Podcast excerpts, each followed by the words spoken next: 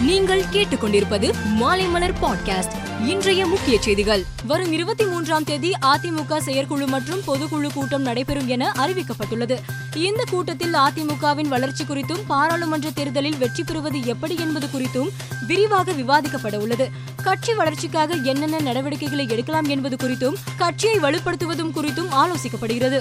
கருணாநிதியின் பிறந்த நாளை முன்னிட்டு சென்னை கலைவாணர் அரங்கில் நாளை முதல் மலர் கண்காட்சி நடைபெறுகிறது. தோட்டக்கலைத்துறை சார்பில் ஏற்பாடு செய்யப்பட்டுள்ள இந்த கண்காட்சியை அமைச்சர் எம் ஆர் கே பன்னீர்செல்வம் தொடங்கி வைக்கிறார். இதற்காக ஏராளமான வண்ண வண்ண மலர்கள் கலைவாணர் அரங்கத்துக்கு கொண்டு வரப்பட்டு அடுக்கி வைக்கப்பட்டுள்ளது. மலர்களால் வடிவமைக்கப்பட்ட மயில் குதிரை சிங்கம் கரடி போன்ற சிற்பங்கள் காட்சிக்கு வைத்துள்ளனர். இந்த மலர் கண்காட்சி நாளை முதல் ஐந்தாம் தேதி வரை நடைபெறுகிறது. பொதுமக்கள் காலை ஒன்பது மணி முதல் மாலை எட்டு மணி வரை பார்வையிடலாம். இதற்கு நுழைவு கட்டணமாக மாணவர்கள் மற்றும் சிறுவர்களுக்கு ரூபாய் இருபதும் பெரியவர்களுக்கு ரூபாய் ஐம்பதும் நிர்ணயம் செய்துள்ளனர். காங்கிரஸ் கட்சியிலிருந்து குஜராத்தை சேர்ந்த ஹர்திக் படேல் கடந்த சில தினங்களுக்கு முன்பு விலகினார். இந்த நிலையில் அவர் இன்று பாரதிய ஜனதா கட்சியில் இணைந்தார்? இது குறித்து ஹர்திக் படேல் இன்று முதல் புதிய அத்தியாயத்தை தொடங்க போகிறேன். பிரதமர் மோடியின் தலைமையின் கீழ் நாட்டுக்காக உழைப்பேன் ஒரு சிறிய சிப்பாயாக பணியாற்றுவேன் என கூறினார். டெல்லியில் புதிய பாராளுமன்ற கட்டிடம் கட்டப்பட்டு வருகிறது. இதில் எம்பிக்கள் பார்வையாளர்களுக்கு நவீன வசதிகள் இடம்பெறுகின்றன.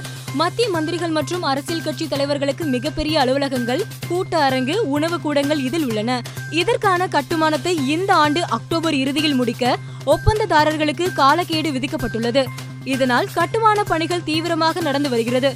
அரசியலமைப்பு சட்ட தினமான நவம்பர் இருபத்தி ஆறாம் தேதி முதல் புதிய பாராளுமன்ற கட்டிடம் செயல்பாட்டுக்கு வரும் என்று எதிர்பார்க்கப்படுகிறது. உக்ரைன் மீது தாக்குதல் நடத்தி வரும் ரஷ்யா இதுவரை இரண்டு லட்சம் குழந்தைகளை கடத்தியுள்ளதாக உக்ரைன் அதிபர் ஜெலன்ஸ்கி குற்றம் சாட்டியுள்ளார். மக்களிடம் காணொலி மூலம் உரையாற்றிய அவர் கடத்தப்பட்ட குழந்தைகள் ரஷ்யாவில் பல்வேறு இடங்களுக்கு அனுப்பப்படுகின்றனர்.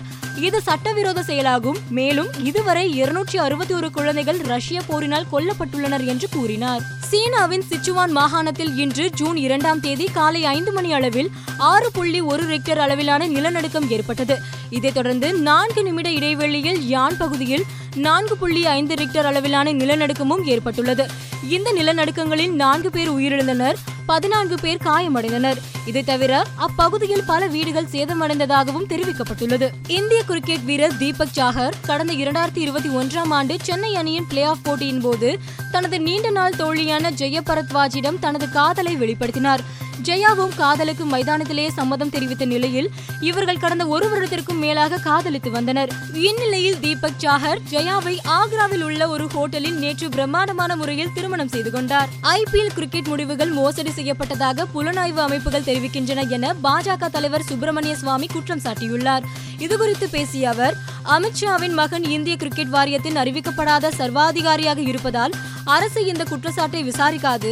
இவ்விவகாரத்தில் தெளிவுபடுத்துவதற்கு பொதுநல வழக்கு தாக்கல் செய்வது அவசியமாக இருக்கலாம் என கூறினார். மேலும் செய்திகளுக்கு மாலைமலர் டாட் காமை பாருங்கள்.